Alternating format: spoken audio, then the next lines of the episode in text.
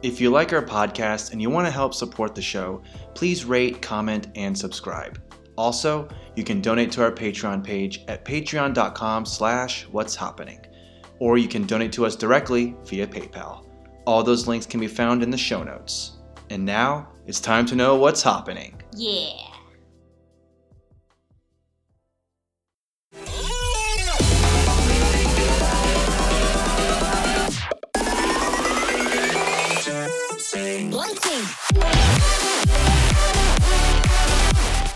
Hey, what's happening? This is Shane, and it's just me. Well, just me in terms of you know, not my co-host because I I shoot her away. Um, but yeah, so I'm here with uh, some great guests. Hey, there you go. yeah, that's kind of creepy. We're right, right behind you. You better not make any sudden movements, or we're gonna stab you in the neck. Um, anyway, so we're here with uh, Daniel and Robert of Actual Anarchy. And uh, how are you guys doing? Hey, man, what's up? Thanks for having me. Yeah, no problem. Thank you for coming on. Um, yeah, me too. Thanks for having me on. I, I, had to remove the joke background just for a second there. oh yeah. Um, so kind of just uh, explain to the folks, you know, what actual anarchy is, and you know how that whole podcast went, you know, started and all that good stuff, and yeah. Sure. Yeah. So we started the podcast what a couple years ago daniel? You probably have a better idea of exactly when but i know i wanted to start a podcast just having conversations with my buddy daniel. We've known each other forever and um, you know it was a i moved away and it was a good way to still connect with him. And we had the, all these ideas about you know the world and comments on culture and society mm-hmm. itself and so we just started talking and having a podcast. And it was in the beginning it was more political i would say. It was more kind of like intro to anarchy that kind of stuff kind of angry anarchy a little bit. But then it kind of just morphed and evolved into a movie review show. And uh, i think what's unique about ours show obviously it's from an anarchist perspective but you could watch any movie review and you'll get them talking about character and story and plot and all those things but you're never going to hear them talk about economics yeah. or like the nap and who's at fault here morally and that kind of thing and that's kind of where i really enjoy delving into movies and seeing if characters are actually behaving morally and if the if the if the uh, the economics of the movie is even remotely remotely realistic at all. I mean, we've talked about movies that are painfully flawed economically. They're still good movies, but yeah, you're just not going to hear that from anywhere else. So I think if you want to hear economic talk, uh, yeah, come to us. Yeah, I'll echo some of that. Uh, and when we first started out, we were called the Read Rothbard podcast. And then we, about 10 episodes in, just started relating things to movies to kind of like put a finer point on it or to give an example. Mm-hmm. And so that's what kind of gave us the idea to stick with movies. And the concept is basically we're introducing these ideas of economics, Austrian economics, libertarian philosophy, the NAP, and fitting it into the frame of a movie that people have already seen or might be familiar with and it's a way of introducing these ideas and help, helping make them stick a little bit. So it's a little bit subversive in nature and uh, we've been doing it what for three years now and uh, we're now called the actual anarchy podcast and we have another version called the last nighters and you can get it on on uh, both of those websites and also the last nighters version on the la- on, on the launchpad media where they're always launching new ideas in your direction. That's a good plug. As we say. Yeah. Uh, yeah, so I know I was on your guys' show uh, a while back talking about Police Story, my favorite film ever, and I know you guys had some uh, some thoughts. We'll just say that. I know you um, didn't have as bad uh, good of uh, um, reaction to it as I did, but that's totally okay. Uh, but yeah, it was a lot of fun being on your show, kind of because I hadn't really thought about it in that type of perspective. So it was definitely interesting to hear what you guys had to say when it came to.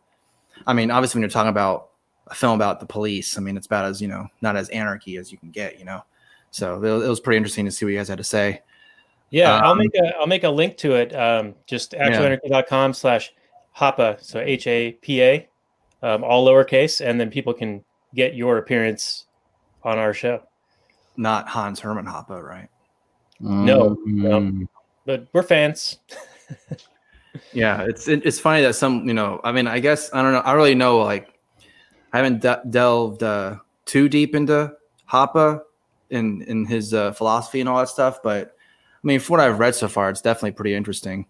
Uh, I don't know. I just it's funny that I see people saying that he's too radical or too um, like he's too far. I guess. Um, I don't know. Like, what do you what say about that and people that kind of say about that about him? I think uh, usually it's people who kind of misinterpret what he's saying or just cherry pick uh, out of context and just look at like one segment of the point he's making and leave out the other part. And uh, they don't really have a strong argument against it. So they go straight into just ad homing it uh, or him and just saying it's, you know, bigoted or racist or, or whatever without actually considering what the point of the idea is. Sounds like uh, the usual then, like on Pretty social media. Pretty Yeah. standard, really. Yeah, everybody's cherry picking and saying, "See, this this person said that," and then you get, well, if you look into more of the context, they were saying in this context, yeah, well, you know, still, still bad. Right. And the, and the great thing about him is that he builds his argument methodically and logically. Mhm. Uh, so, really, if you go through the entire argument, there's really nothing uh, that you can actually refute because he backs up every statement. Well, there you go. That, that's good that he backs that stuff up. So, um, like the good rap song, back that thing up. Um, anyway, um, so I actually wanted to ask you guys, since you are the, I guess, like I was saying earlier, that like the movie type podcast, at least you are now. Like you say, you, you didn't start out that way, but it kind of just evolved into that, which is pretty cool. Um, so I actually kind of wanted to have your guys' opinion on some news stories relating to that. And so this first story that I want to show you guys, and it's it's actually something I've been thinking about too. So, like I was saying, that's why I was interested in hearing what you guys had to say about it. But this first news story is from the uh, L.A. Times, so kind of take that however you want. But anyway, uh, movie theaters face existential threat from COVID nineteen, and without new movies, it's over.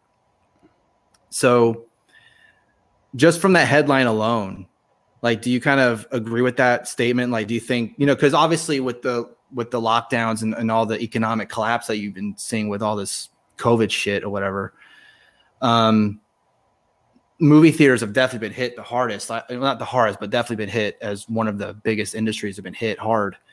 And you know, I I know like movie theaters where I live, there's some of them are still been closed for months now, and and I was kind of thinking about this too, where when, whenever they do, like whenever they all start opening up again, say all of them open up, I don't know, just for example, like in August or something, it wouldn't surprise me if the movie ticket prices went up to kind of make up for some of the money that they've lost so they hadn't made or whatever.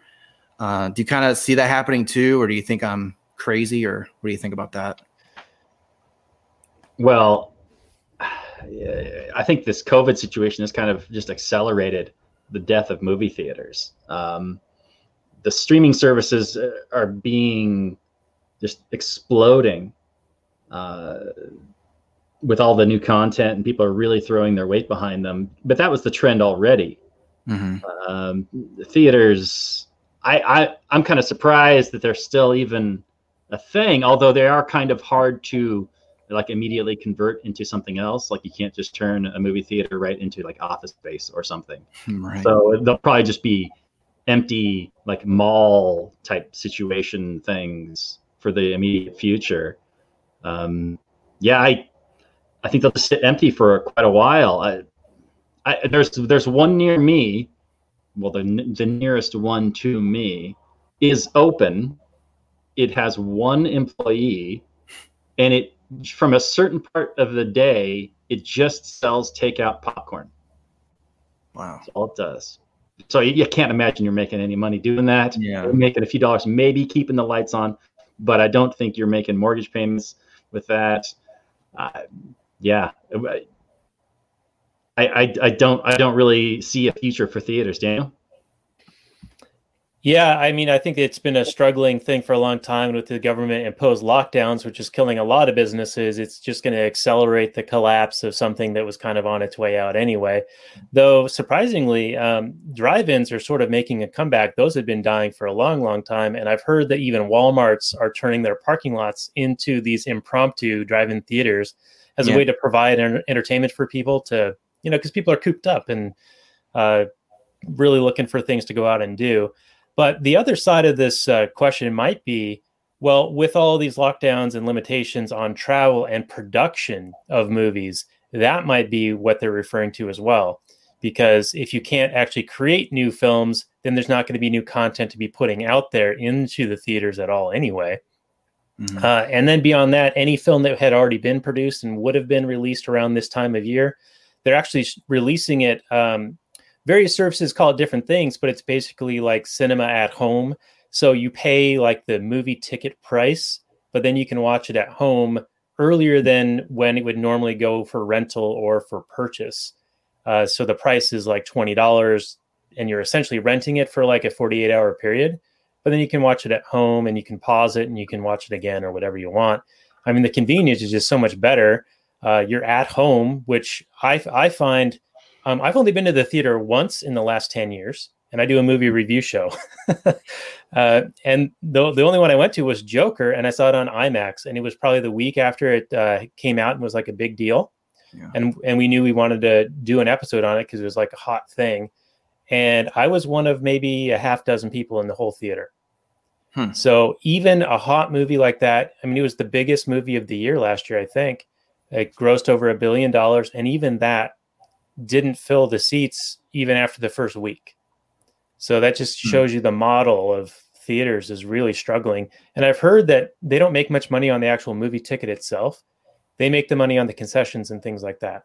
So oh. as much as movie tickets are these days, and it was like twenty dollars to to go in and just sit and watch the movie, um, they didn't make much on me at all because I didn't buy any beverages or popcorn or anything. Hmm. But they got to get butts in the seats to make any money and they, they were already struggling and then with the you know the governors making their uh, proclamations basically yeah. starving them of any revenue uh, they'd be lucky to survive it. Do you think maybe they would uh, raise the concession prices then and instead of the movie tickets like you said because they don't make them you know they don't make the money from the movie tickets they make it from the concessions. I don't know what they're going to do. I mean you raise yeah. the price you're going to reduce the amount of people who are going to sit in those seats. And then the convenience of having it at home i mean there's no putting that genie back in the bottle. You know hmm. people are going to want to have oh you know i've got a home theater system a big screen at home. Uh, i can sit on my own couch i can make my own popcorn for like pennies on the dollar i can drink a beer uh, while watching a movie you know and, and that's like a novelty thing there's there's been a few um, like theaters that have sprung up that you can actually have adult beverages uh, and I know that's kind of like a, you know, it stands out. And, and it's funny because it's like one of those things where there's a, a lesser regulation or they're getting around a regulations of preventing other um, other theaters from doing that. And so it's like, it's a draw. It's like a competitive advantage uh, by being able to get over that regulation. Hmm. Um, so it kind of makes it stand out a little bit. But I, I, think even those ones are struggling or would continue to struggle even after the uh, pandemic is kind of over. Yeah, this whole thing reminds me of the video codes of the 80s and 90s. And then when the home arcade consoles, the home consoles came out, people stopped going. You can yeah, still get a better experience maybe at the arcade with some some games like you know, you're actually getting on top of a motorcycle and making the moves right. or in a car or whatever. But the vast majority of people prefer to play at home with their friends over and over again for just a set price that you could pay and then play it infinitely. So I, it just seems like the the wave of the future to get away from these big, big, big box uh, movie experiences. Although, like Daniel's saying, there is that way for them to remain competitive and at least get some people. Like maybe we'll just see fewer and fewer theaters offering more and more bells and whistles to actually change the experience, like with the vibrating seats or the smells or the 3D or the being able to drink beer or eat food in the in the in the seats. Okay, let's take a minute to thank our sponsor, Libertarian Country. Libertarian Country is your place for all of your Liberty apparel needs. They have t shirts, mugs, bottle openers, beer koozies, books, and many more. Use our promo code HAPA, H A P A, for 10% off your order. Again, that's promo code HAPA for 10% off. Thanks, Libertarian Country, and thank you for your support. Well, they kind of experimented with 3D, and it's kind of been hit and miss, I think, for a lot of theaters. But yeah, I think I think you're right. I think they probably would start experimenting possibly. But yeah, like like you were saying with the arcades and then with the home consoles, kind of destroying the arcade industry, and then with streaming services like Netflix and Hulu and Amazon Prime and, and all the rest, they've kind of been just you know destroying the the theater market uh, but I guess for some people, like there's just that experience of just going to a movie theater, kind of you know getting the snacks or whatever. There's I don't know. There's something about that where I think some people will still want to experience that. So I don't think I don't think movie theaters will die out completely, but I think there's definitely going to be some some fallout for sure. I mean, it's already been we've already been seeing that. You know, I mean, a lot of the big name directors have been making movies on streaming services.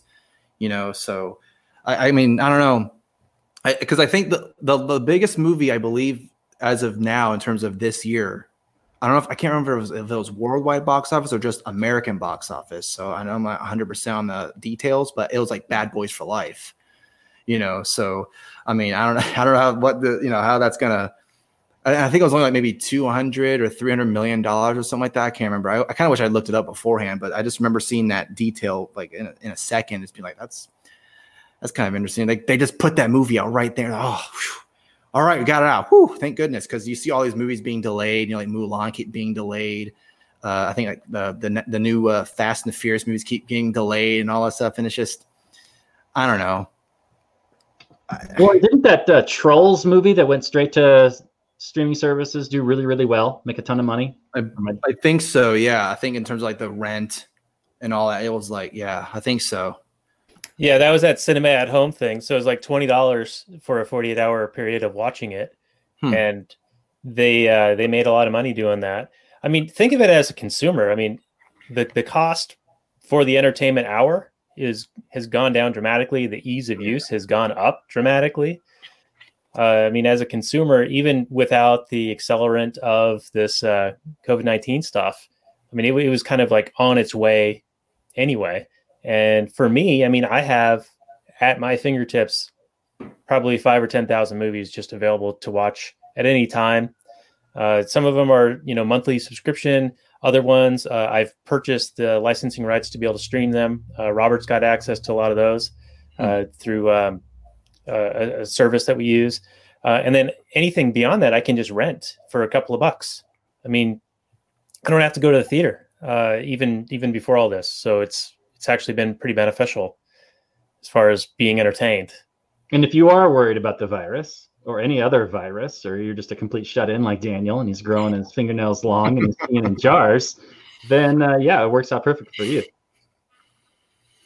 I mean, could you imagine if they had to put those? Um, I don't know if you've seen those in the bathrooms when you know when you go to the bathroom, they have those little like glass or plastic dividers or whatever right next to the stalls. What if they start doing that with the seats? Like that'd be mm. kind of that wouldn't that be kind of weird? Just like man, this is a weird ass world we're living in now with these weird ass dividers. Whatever happened to just people spreading germs to each other and then developing immune systems to resist those germs? Uh, it seems like that was the normal for all of human history. That that's the thing, though. I, like like with COVID, everyone's been flipping out, and I mean, I, I can understand that because it's kind of it's a, it's a new you know virus or whatever you know so i can i can understand people kind of being afraid of it but at the same time it's just i mean like here in texas it's you know they they, they did just now did the you know they locked or they did some order or whatever they had to, uh, but there's so many dumb loopholes in there like you know you have to wear a mask but it's only in a public space and you gotta be six if you can't have be six feet apart or whatever and it's just then why even make the order in the first place if you're just gonna be all this loophole bullshit it's just come on, just you know, I don't know. The whole thing's just dumb. I think. Well, and if masks really do work, then you know, let's open everything up. Well, I think well with the mask thing, I think I, have seen some studies or reports saying that the cloth masks don't really do anything. It's like the it's like the medical grade specific type of mask that will do anything of of anything or whatever, you know. But I mean, who knows? I mean, they kept flip flopping. I mean, I mean, the WHO didn't they just say, oh yeah, wear a mask, and then or before they said don't wear a mask, and now they're saying wear a mask, and then they say oh, you have to wear a mask inside. And then I was just saying, well, only a matter of time until they tell you, you got to wear a mask inside your own house because this is how crazy it's going to get, you know? So I don't know. Yeah, no, for sure. Maybe that's a good thing that Trump, uh, as of now, has gotten out of the World Health Organization. We'll see how long that lasts, right? The next administration, we're gonna go, we're gonna go back into the WHO. Like if Biden becomes president, he'll do all the re re uh, you know all the uh, all the mistakes that Trump did, like Trump was doing, all the mistakes Obama did, and he's going, blah, blah, blah, blah. who knows? I don't know. Maybe Jo Jorgensen become president. Yeah, right. But anyway, you know what I mean. Yeah, no, no malarkey. yeah. That's what we need. Yeah. But yeah, it's it's interesting how they they kept flip flopping, and and there are all these different uh, kind of conflicting research and and news stories coming out, and it's mm-hmm. like it really politicized the whole issue. And I I think everything's been politicized so much oh, yeah, these days, and everyone cherry picks what supports their preconceived view, and everyone's in these social media echo chambers. And it seems like the divide between the, the two sides is actually widening significantly. And I'm I'm a proponent of you know let's break it up. You know, if we're, if we're not ever going to see things the same way, why are we stuck together? Let's let's move on. Let's live our own lives. I'd break it down to the individual, but I'd, I'd be happy if there was a, a divide in the you know left coast elites or the, or the coastal elites kind of doing their own thing, and and the rest of us uh, country bumpkins kind of doing our own thing, and you know let let people have the choice. I mean, you kind of see that right with the, the, like you were saying with the COVID thing. I mean, with anything really.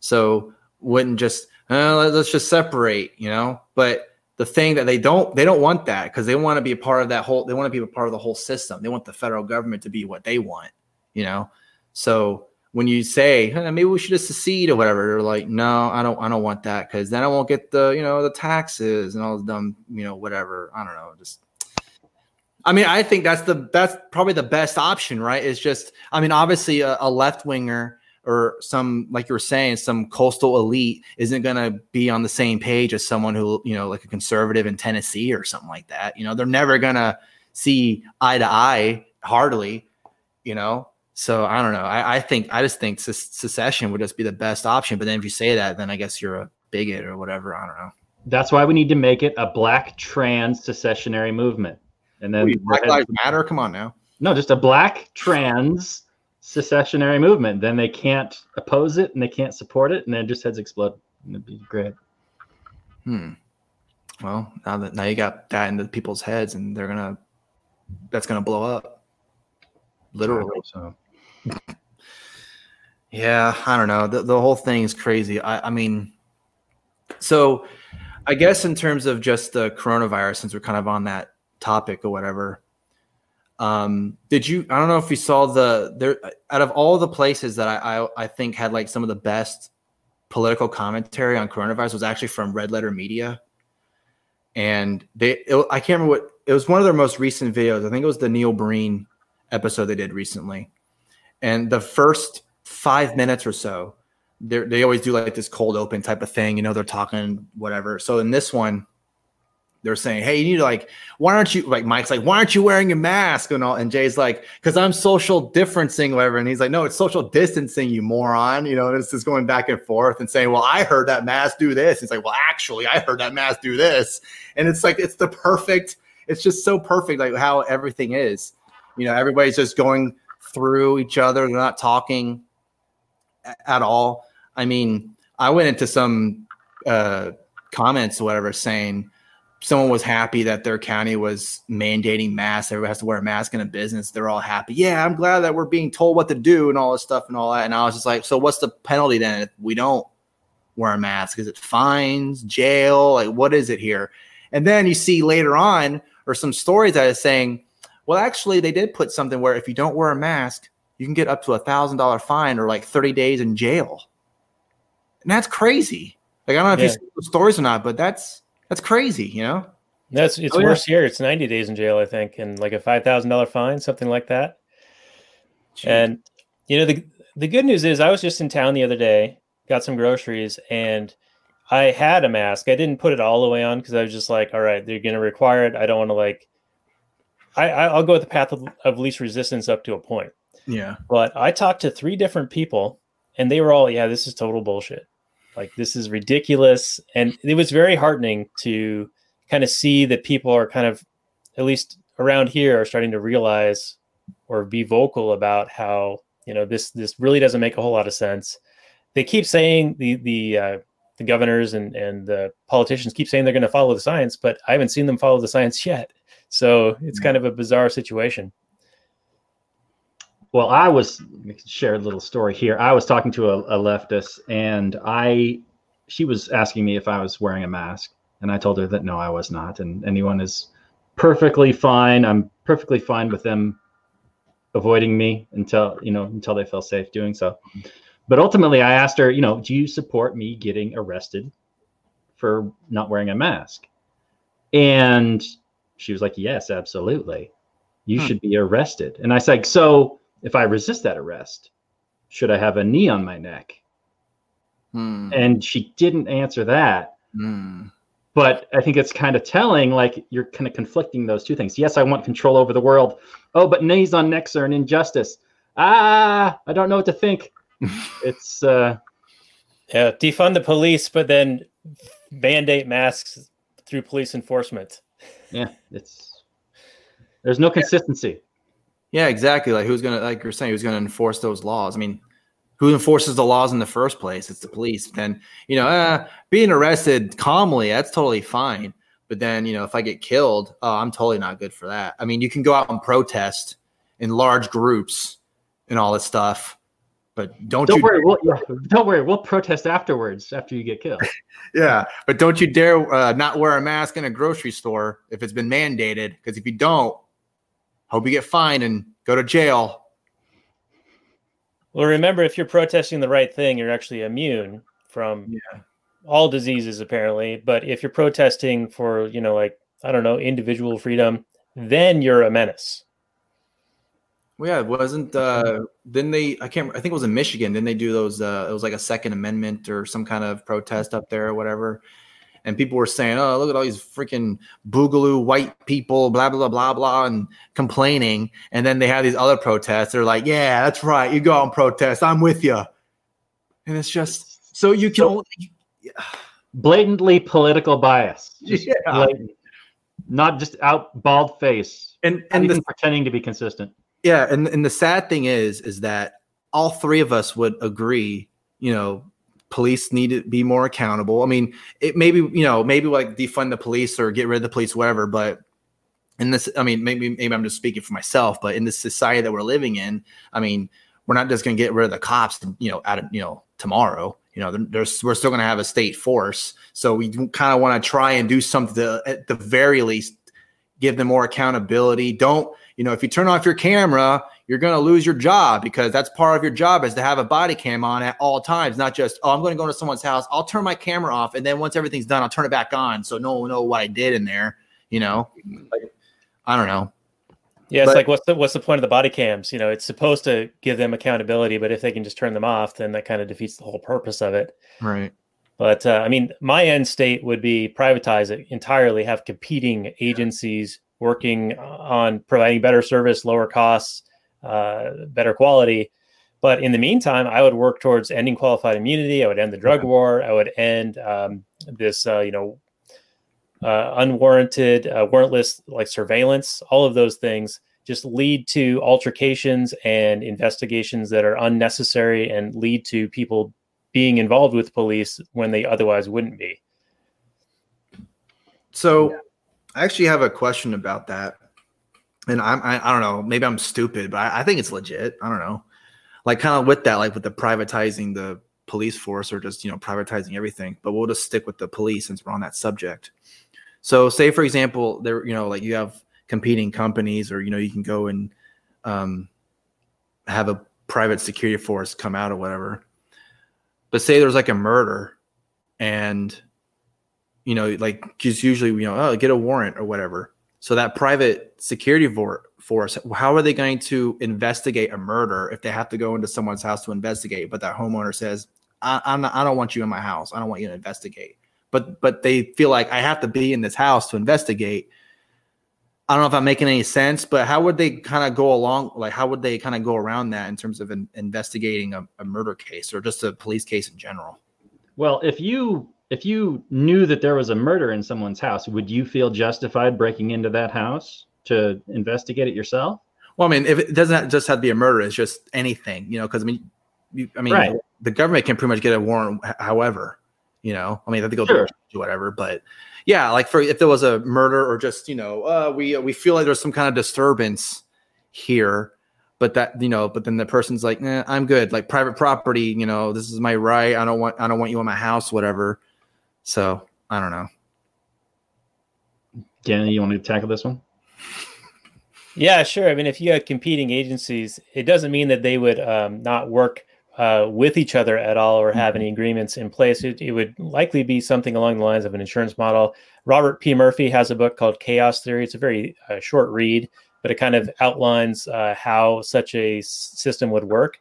Um, Molyneux also had something along those lines. Um, Robert, do you recall the name of it? It was talking about DROs, the dispute resolution organizations. Uh, Practical Anarchy, I think. Yeah, that sounds right. And then also, uh, Rothbard had a lot of articles related to privatizing the police or abolishing the police altogether and making it totally privatized. And he was talking about how uh, you would compare the current model to what it would look like privatized with competing agencies and how much better served uh, customers would be because you would actually be a customer of that uh, of those companies rather than a subject of uh, the control which is basically kind of how they're they're working today. So, it, and it also doesn't necessarily mean that like we're going to have the definite answers. One of the great things about the market is that there's innovation and there's different things that are tried, and the things that win out and are uh, most productive, most efficient, generally uh, become the norm, and things move forward. Uh, you know, in the the best quality and the lowest price, and there's also a wide variety of options available. I was basically asking that question to give you a little softball. Here, here's a little softball. There you go. Here, here's a softball question. Uh, what's your philosophical take on uh, legal Yeah. systems and justice? yeah, exactly. How would crime be handled? Yeah, that that I mean, there's entire uh, there's entire shows devoted to that. Yeah.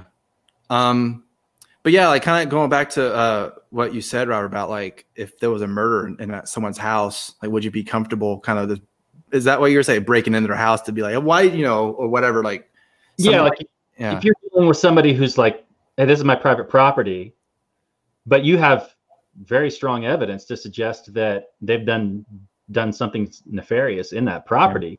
It's really saying that you know, well, what would happen in the case of there not being police? Mhm. Well, the police have the same right as everybody else, like you, me, or anybody else. So if you feel justified breaking into that house to find out if there really is something nefarious happening in that house, then anybody else would too.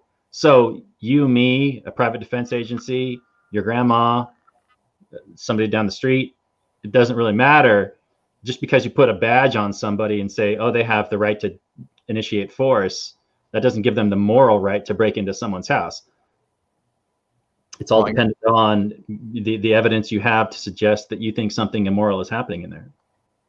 Well, I guess that's why they say get a warrant, right? You can't just kick into my house. And also with the no knock warrants or whatever, that's why, you know, I think, I can't remember who it was. I think like grandpa put in that bill saying, oh, we need to end these no knock warrants. And then, like you're saying, end qualified immunity. I mean, it's just, it's just like simple things. I think that, because I do see some people saying that, well, we need qualified immunity because then people won't want to be cops anymore or something like that. Like how, like, like if someone said that to you, it's like, well, if we end qualified immunity, then police officers don't wouldn't want to be cops anymore.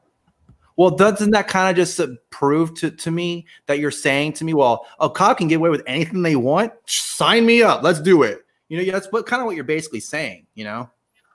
It Yeah. does seem to be the you know how the evidence generally goes, or how Just those don't break the cases law. generally go.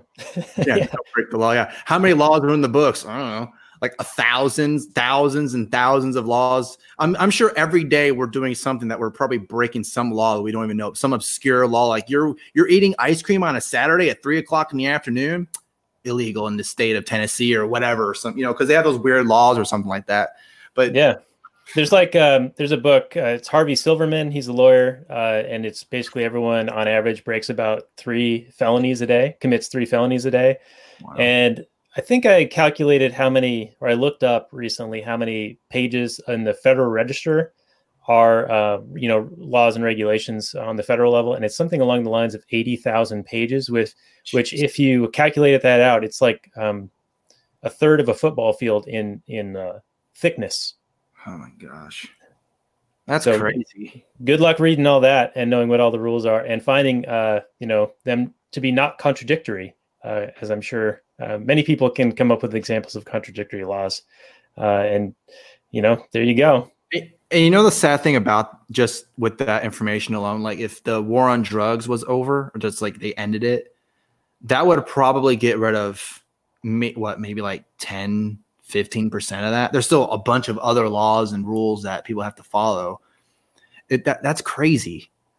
that's a ridiculous amount of laws in the books that you know, most people know like the usual, you know, don't kill someone, don't steal, whatever. But then it's like, oh, you know, if you go into some, you know, you can't have you can't buy alcohol after 12 o'clock or some stupid, I don't know, some dumb law or whatever. I don't know. The whole thing is just ridiculous. Can you just, I'm just thinking like imagining like all the people in the house or like some state legislature be like, so we're going to vote on uh, what the requirement is for the length of uh, cardboard that is able to be used on such and such property. Uh, who votes for two feet? Say I. and it's just like, well, what are we doing? Like, what kind of like what kind of laws are on the books that are just probably like I would say half of those are probably like stupid. Maybe, maybe some of them I can understand, but there's some that are just like, why is this even here?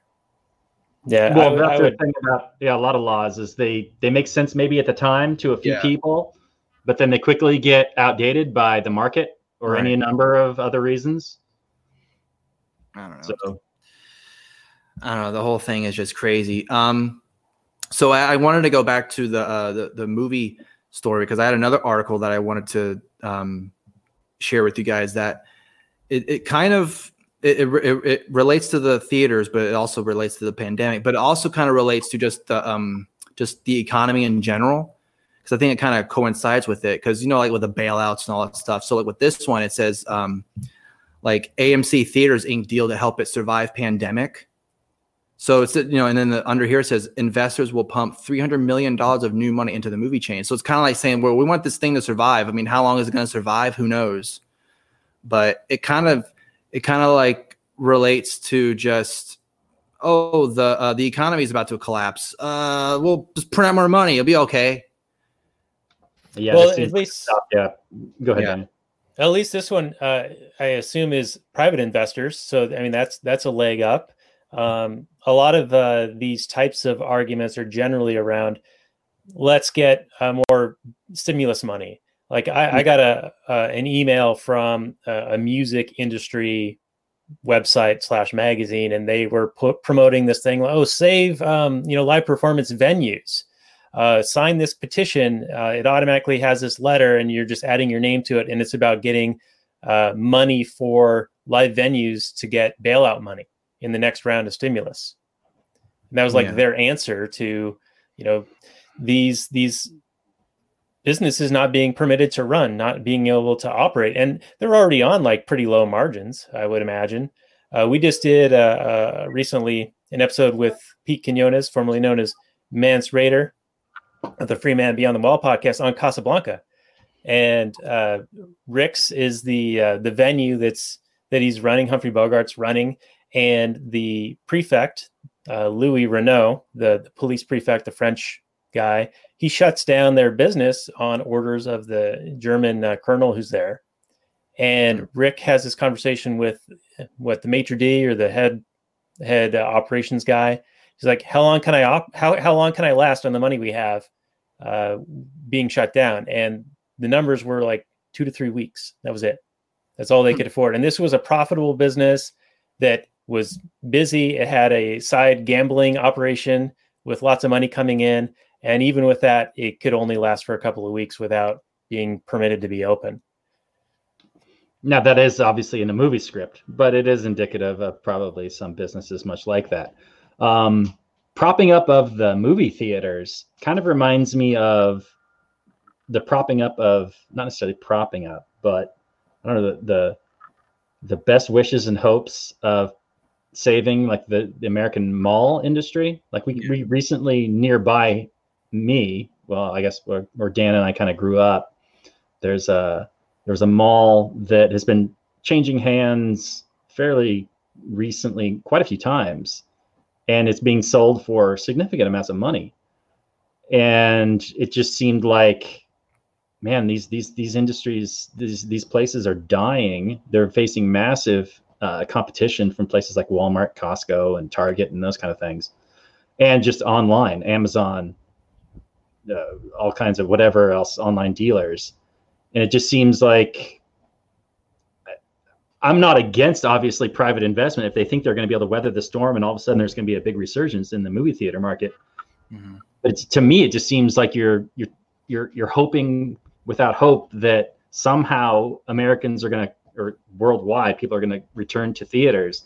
And I, I just think it's, it just seems to me like false hopes that these these things are just doomed to be relics of the past, and then that space will be used for more productive purposes. I don't know. Yeah, and, and Shane, your idea of maybe it becomes more of a nostalgia thing like there will still be a place for this for people who want to do the dinner and a movie and the popcorn and all that or like you take your kids to a movie and you kind of have that memory or you want to make that memory for them. So i think there's probably a place for that. Just like when automobiles came about you know horse and buggies didn't go away completely. They just went down from you know dominant to uh, just a few percent. Uh, uh, but you know there's still like roller skating rinks uh, and bowling alleys and and things kind of like nostalgically still hang hang around from time to time. Things make it come back a little bit uh, and they fit into a bit of a niche market rather than being more pervasive. And that's probably where we're headed with with this even after like recovery from the pandemic. Well also too when you're talking about shopping malls and all that i mean most people do online shopping and all that stuff and anytime you go past like a Kohl's or a Macy's or something like that there's you know it's not that there's not that many people in there you know because eh, i can just get this online or it's cheaper online or something like that or i don't feel like going out shopping or anything like that unless it's something that you want right now that's probably maybe the only reason why anyone would go to the mall is they want that thing right there and then. Or it's like an impulse buy. They're in a shop and they go, oh, oh, yeah, I'll get this, whatever. Cool, cool. I have money to spend, whatever. You know, but. Or it's like a social thing that people do together. Like you yeah. go out with your girlfriends and they right. go out and yeah, shopping. Well, yeah, also with the like the movie theater or whatever, you know, it's just, hey, you want to oh, go on a date, go on to have a movie theater and dinner or whatever. But now it's like Netflix and chill. So you just go to someone's house and hope you don't get raped or something like that, you know? So. Yeah, that's always the hope, I guess, right? And you go to somebody's house. Usually yeah. Netflix and chill. It's usually some that's like a joke. Whatever Netflix and chill doesn't that just ultimately mean eh, we're gonna have sex, right? Like we'll watch so. some, yeah, we'll, have, we'll watch, a, yeah. we'll watch like some bad movie or something, and then hey, that was pretty funny, right? All right, let's let's let's get on with it. Let's just do this. All right, let's go. Yeah, but you know, it is interesting to see these kind of things happen uh, because they're sort of like things are already in motion, and then this is just accelerating it. Sort of like how like the minimum wage being raised uh, will incentivize businesses into finding less uh, employee or labor intensive uh, solutions because it becomes a more it pencils out sooner. Like the more you have to pay the employees by decree, then the more it makes sense to invest in technology to automate. And so it accelerates. And I think that that's what the pandemic's doing. These shutdowns are an accelerant on trends that were already kind of happening. Yeah, but we got to fight for 15 because people aren't getting paid $12 an hour. So we got to fight for 15, right? Fight the power. Why not 100? That's, that's few remaining people that actually have jobs to get those 15. Yeah. Yeah, yeah, exactly. You know, but you're, you're right though, because like, I mean, it's so, uh, for me, it's just, what you just said is just basic, but then some people don't. I guess they just don't understand that, or maybe they know some things we don't know. I don't know. But to me, like yeah, like you're saying, why not hundred or whatever? Because then employees aren't going to hire as many people. Because before, say for example, you had five employees, you can pay each of them like ten dollars for you know fifty dollars total to them. But then with 15, uh, dollars an hour or something. Now you can only afford three people to work because originally had 15 and now, or you had five people you could pay for $50 evenly. Now that you only have $50, you can only afford three because it's 15. I have 15, 30, 45. So they got less employees means less people with a job. I don't know. Maybe I'm stupid. I don't know. I, I, mean, what am I missing with the people who are saying that? Oh, if you fight for 15, more people will have a livable income, whatever. But then you also have to realize that yes, you can have $15 an hour, but that also means prices will increase. You know, for like groceries will increase because they have to kind of compensate or they have to um, they have to balance their budgets or whatever. I mean, if you were if you used to be like a like a, a, delivery driver for a pizza, they will literally let you go for that day because hey, we're making we're not making enough money. We have too many people on labor, so we're gonna have to let some of you go home early. I don't know, Shane. All I know is math is racist, and you're just saying a bunch of bullshit. yeah, I mean, the thing about uh, minimum wage and other regulations like that, they're not actually creating any jobs. All they're doing is setting a bar by which no job that's less than this amount is permitted. And so you're just eliminating jobs and you're eliminating um, opportunities for people who might not have uh, acquired skills or experience already. And you're putting more work on people who are being paid that slightly higher wage uh, because now there's not two or three people doing the job. Now there's, you know, one or two people doing the same, um, you know, jobs. And so there's more work being requested and required of the people who are actually being hired. And uh, really, you're just using force to prevent people from having jobs. And I don't think that that's beneficial just on a moral level. Uh, but there are a whole bunch of economic arguments against it. Uh, and most people who support minimum wages, they'll point to studies that say, oh, there's actually no uh, correlation with uh, unemployment and uh, higher minimum wages. But most of those studies are pretty um, pretty flawed. Like they're not isolating the variables or comparing uh, very closely. Like if there's a general rise in employment just overall, and then there just happens to also be uh, an increase in the minimum wage, they'll point to that and be like, look, see, there was no loss in jobs. But what they're not counting is the counterfactual of how many more jobs would have been created had they not imposed this artificial higher price on something. Just think of it anything that you buy you know, multiples of. If the price of that thing goes up by double, how many more or less are you going to buy, even if it's something that you like and you use and, and you want to buy? Mm-hmm. If you have to spend more money to get it, then how much, you know, less are you going to be able to afford to buy? And that's what that's what an employer is going to look at. Like, how much does it cost me to have this person work for me and do this job? Is it worth it? Yeah, like businesses don't have an infinite amount of labor money. They've got a certain amount of money that they have to pay, pay for labor, and it, you, you, just have infinite employees. It, it, it boggles the mind. Yeah, but you know the rich have to pay their fair share, right? I mean, Jeff Bezos, he can give all his employees, you know, however much money because that guy's a billionaire or trillionaire, however much he's worth. I mean, he can give all his money to all the employees if he wants. I mean, come on. Yeah, what is the number um, that is fair? Uh, I think it's something along the um, the richest ten percent pay like the ninety percent of the taxes or something like that. You're a liar, liar. what are you talking about? You're crazy. You know, Sowell. Uh, he just turned ninety. He has this great quote. It's like, um, uh, "What's what's my fair share of what you earned?" Hmm. I don't know. Mm-hmm. Nothing. Wow, racist. I know. It's the worst. Anyway, uh, did you have another movie question? oh yeah, I mean, I, I was getting into this economic stuff. This is pretty fun. You know, talking about all the you know business and stuff like that. I mean, it's just, I mean, to me, it's, it just seems like basic, not even just you know economics in one lesson. Where I mean, there was a, I, I actually was thinking about there was a book that's called Economics in Two Lessons or something like that, where it's like a critique of that book I was kind of interested in actually reading that. Like, oh, let's see. I kind of want to know what that is, just to see what they have to say about what, um, you know, what that book got wrong or whatever. But anyway, um, yeah. So I don't know. Just that that was just uh, interesting to hear about. You know, I mean, I don't know. For me, it's just I would just think it's like basic stuff. You know, I mean, yeah. It, but well, a lot of too. I think people just maybe they don't. They they just don't. um I don't know. Maybe I mean, it sounds good on paper, I guess, or maybe it doesn't. I don't know. But I mean, you know, when you when someone goes from 12 to 15, that that sounds nice. You know, oh shit, three more dollars an hour, great, this is awesome. But then, you know, like you were saying, instead of having like three or four people, it's just one or two. So I know we're kind of reiterating the same thing, but it's, it just seems like that's basic stuff, but I don't know. Maybe I just haven't dived more into it. I have no idea. I don't know. Well, economics really is very, very basic, but we live in a world where, especially this country, and well, most countries, where we have central banks and banking systems right. like federal reserves that print money and borrow money and tax money, and you know, they just completely mess with the the interest rate on money, and they, they just do every means at their disposal to make it seem very complicated very difficult. Like people don't understand how it's happening, what's what's actually going on. So I don't necessarily blame too many people for not having, you know, much of an understanding of this stuff.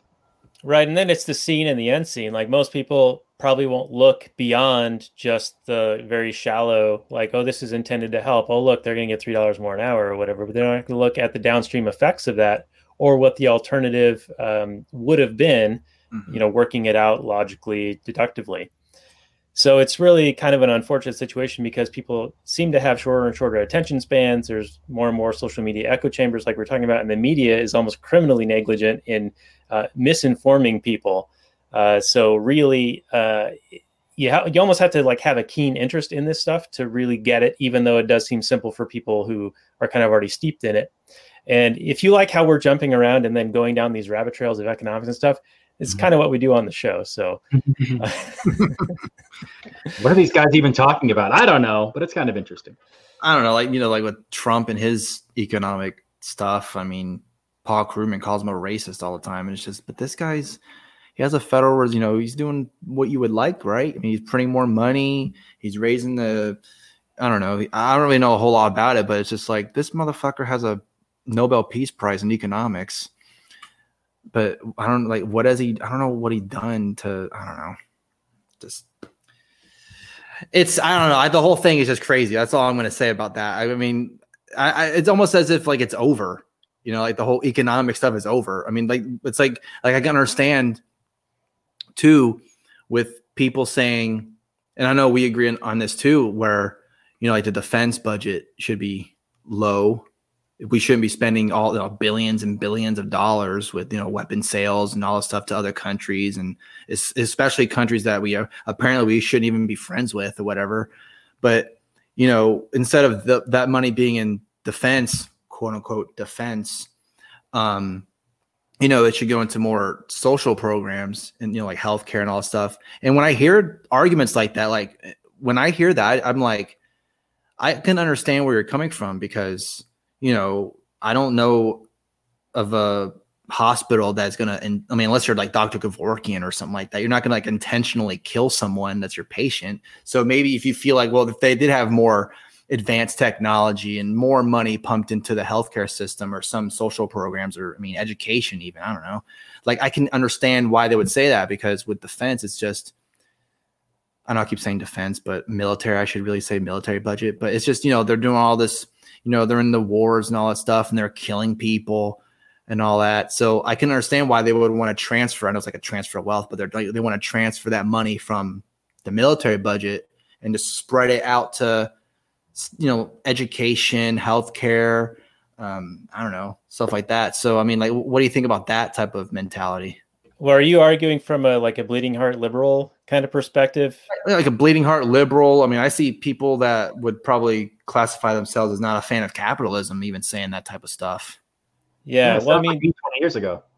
Yeah, well, yeah, that's that's kind of where Robert and I were kind of growing up. We were mm-hmm. sort of left leaning in that in that vein, mm-hmm. but uh, since then we've become uh, radical abolition abolitionists. We don't think that there should be any budget for anything uh, yeah. That's collectivized uh, through extortion. So mm-hmm. I'd leave yeah. everything to the market. It's all very much a tinkering. The, the statists love to tinker. They love to move, adjust this little here and just that little there, and somehow arrive at this ideal society by not addressing any of the actual fundamental causes of what's why everything's so fucked up. Yeah. It's um, I think it's brought about just by a, a lack of understanding of the the nature of mankind. Yeah, that's true. Um, so I have uh, one more movie story, and then uh, we're going into some couple of weird news stories I have for you guys to check out. It's pretty good. Um, Sweet. But this one is uh, kind of ties in to the previous movie story that we talked about. Uh, so the headline is AMC, Cinemark, and Regal movie theaters sue New Jersey governor over closures. And of course, uh, New Jersey governor as of now is Phil Murphy, which I know he, um, you know, Democrat, so whatever. Uh, but apparently, it's um, it, it, alleges the failure to allow theaters to reopen while houses of worship and other public entities are allowed to con- uh, allowed to constitutes a violation of the theater's rights to free speech, equal protection, and due process. Um, so I mean, it seems like movie theaters aren't considered essential services, just you know, other other than uh, like you know places of worship and other public entities, as it says here in the article. I guess they would be considered essential. Which I mean, I get. Like, I would totally be okay with you know houses of worship being considered essential. I mean, you know, a lot of people's um, their religious beliefs is very important to them, so I can understand why they would want to do that. But I, I guess, I guess for that, that kind of just go, goes back to like the nostalgia type of thing, whatever. Like they're trying to keep this going, but for how long is it going to be staying up? I mean, who knows? Well, I love this kind of story. Um, first of all, I would say that there are no unessential jobs if you're feeding your family right, with right, your income. I, I, think that's your it's an essential thing. Right. But it reminds me of the um, CHAZ CHOP situation and why that ultimately ended. Um, the there's a coalition of Capitol Hill businesses mm-hmm. that filed a class action lawsuit against Mayor Jenny Durkins. And like the next day, she sent in the cops and broke the whole place up. Mm. It's uh, ultimately, I'm sure it'll get paid for by tax dollars to refund those if those people do end up getting some money. But I, I like that they're actually it's i mean it sends a signal right? It's not it's not like marching down the street yeah. whatever but it um and it'll probably get thrown out or they'll lose but at least it sends a signal that oh we i might actually be liable for and of course they're not actually liable but it kind of seems like oh there are people that are going to take the step in this measure to actually show how much damage we're doing to everybody by shutting everything down. Hmm. Yeah, I'd, I'd, agree with a lot of that, and also it's it's interesting because I think a lot of states were saying that uh, places of worship and even funerals and things like that were not being permitted at this time. But if you know, peaceful protests were if you're protesting the right thing. Right. Uh, but what's weird, I mean, New Jersey apparently is per that article, allowing uh, places of worship to still operate. So then the movie theaters are saying, well, we're not being treated equally under the law. And they're absolutely right. But also, these essential versus non essential, it's totally arbitrary. Mm-hmm. And it also seems as if it's the entrenched interests u- utilizing this new nomenclature for protectionism. So you'll notice that the, the places that are open are the big box stores, the Costco's, the Walmarts, the Targets Whereas the mom and pops and, and all of those types in, in most of these areas are shut down. Yeah. And so it's it's it's those entrenched interests who have the um, the ear of politicians and or they have more uh, capacity to like meet these requirements or even dictate what these requirements are knowing that their competitors are not able to uh, meet those requirements and so it's a way of kind of pushing them out and uh, enforcing them from being able to operate uh, at to their benefit. So it's really an unfortunate situation, and, and you see this all the time uh, with most regulatory bodies and and uh, the revolving door of politicians uh, on these bodies, and and uh, then going into the private sector and working for these large co- companies. Yeah, it seems like uh, you know, like Amazon is still able to function perfectly fine throughout this whole thing kind of makes you go, hmm, that's kind of interesting. Like Amazon can do whatever they want, Walmart can kind of do whatever they want. Hmm. Like they're still continuing their wealth, but then, like you're saying, mom and pop stores or even smaller shops or whatever have to worry about if they're still going to be open next week or something like that. So, I mean, in in a, in a way, you can kind of you know it's like like it's it's like a corporation, a big time corporation friendly type of thing that's going on right now. Yeah, in a way. I mean, we we've talked about this on our show recently, where um, Costco requires masks, and you know if it's their their house, their rules, I'm I'm okay with it. I guess I don't necessarily agree with their reasoning behind it, but yeah, if that's their rules and I want to go there, and and actually prevents me from wanting to go there. But when when they then sat next to the governor of our state uh, and praised his mandating that every business enforce a mask, that's where it crossed the line for me. That's where they were imposing something they're already doing an additional hardship on everyone else and thus eliminating a competitive advantage that those other businesses now had against Costco because Costco was requiring masks and perhaps they were not. And as a consumer, if you didn't want to have to wear a mask, you would go somewhere else. Well, now they're mandating masks statewide, and Costco supported that.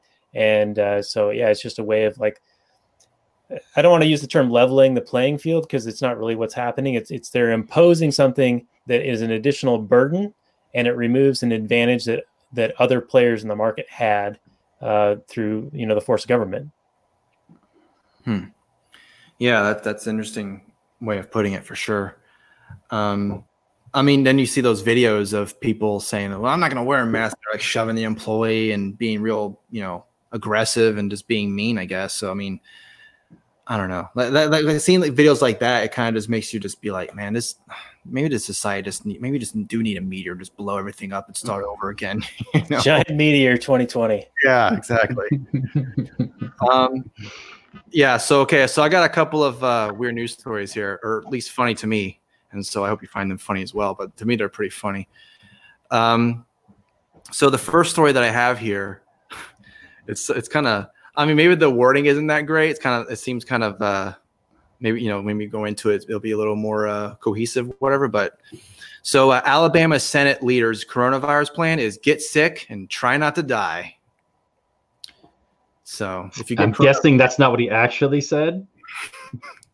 I mean, well, it, well, it does say this is an opinion column. I just thought it was kind of funny, but so uh, it seemed okay. So I'm going to read a little bit from this article, and it says Alabama Senate Pro Tem Del Marsh hopes more people get the coronavirus. That might seem like over the top conjecture, but it's not. It might seem unbelievable, but it's real. Those are his words this week. He said them on purpose in front of a scrum of reporters and TV cameras. He meant it. I mean, again, this is an opinion, so who knows?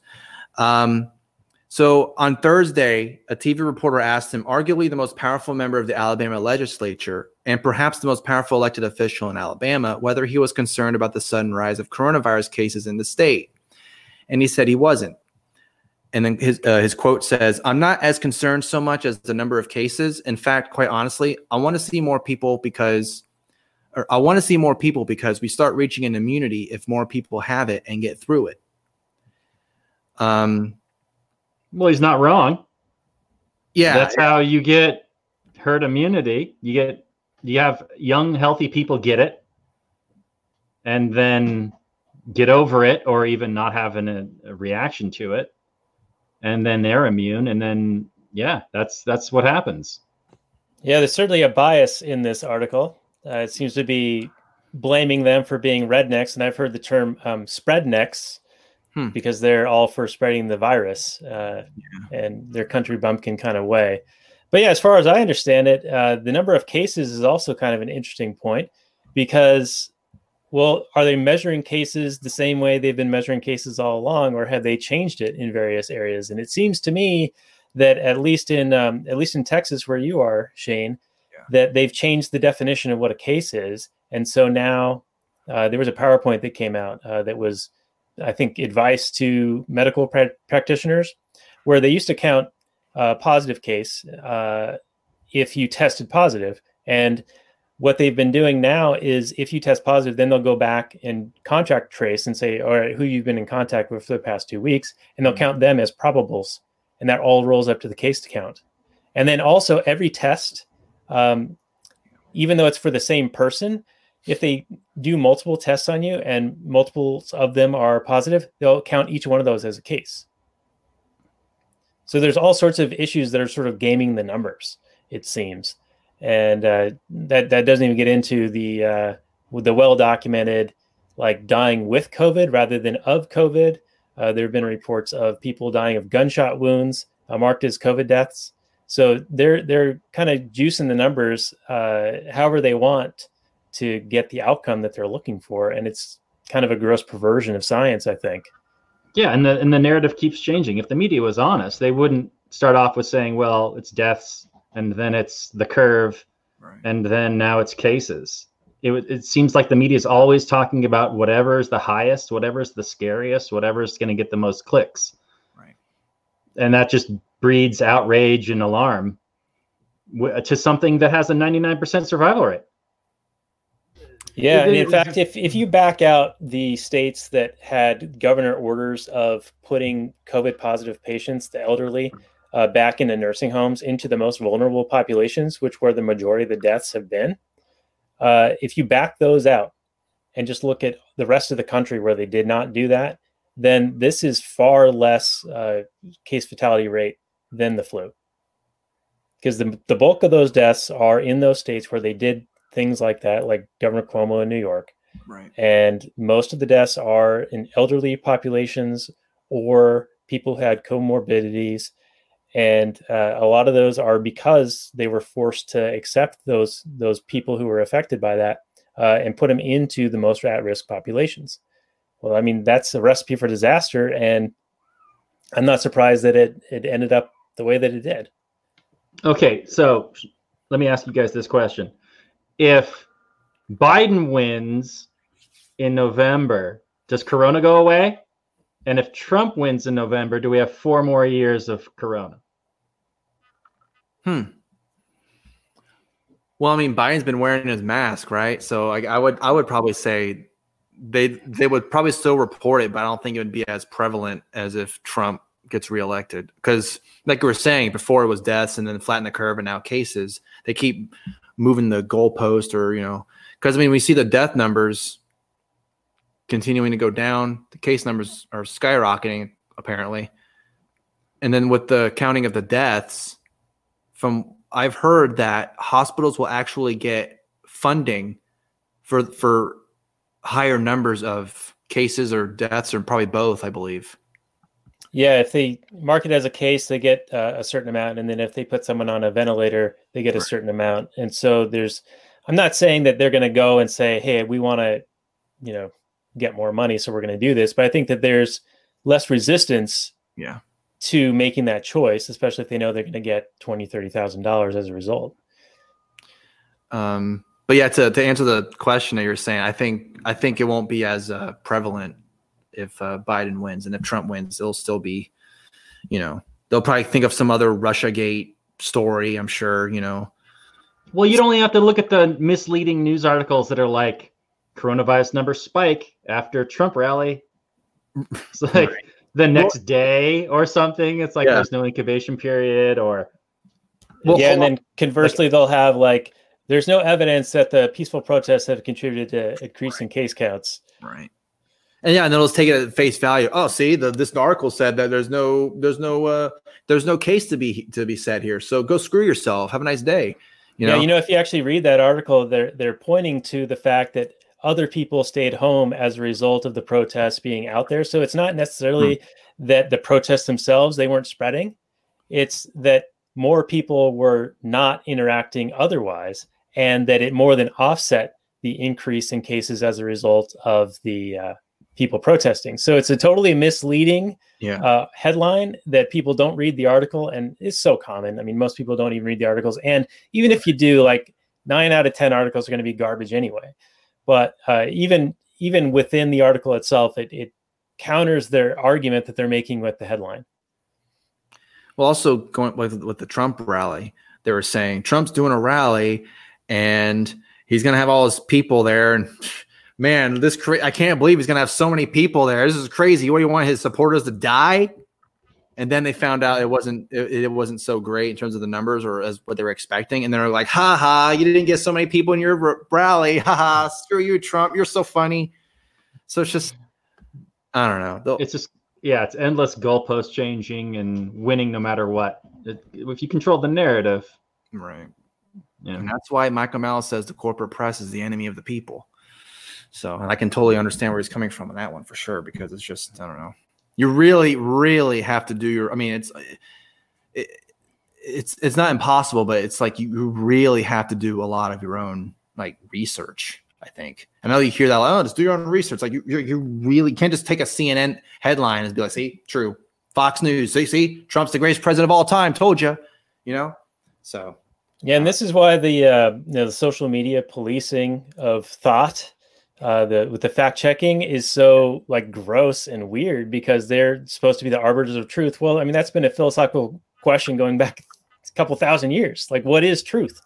And here they are. You know, Zuckerberg's going to make some uh, some algorithm like be able to figure that out. Um, yeah, I think that's suspect. I mean, hey, I saw the Social Network, Daniel. That guy's really, really smart. So he can it's do a good it. movie. It's a great movie.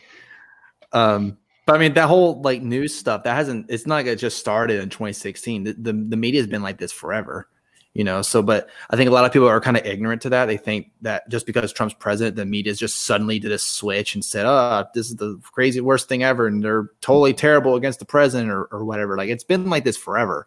So I think I don't know. In my opinion, I think people are being pretty ignorant to that but I can I can definitely understand people saying, well, it's definitely skyrocketed, especially with social media being so you know used and everyone's pretty much not everybody, but a lot of people are on it.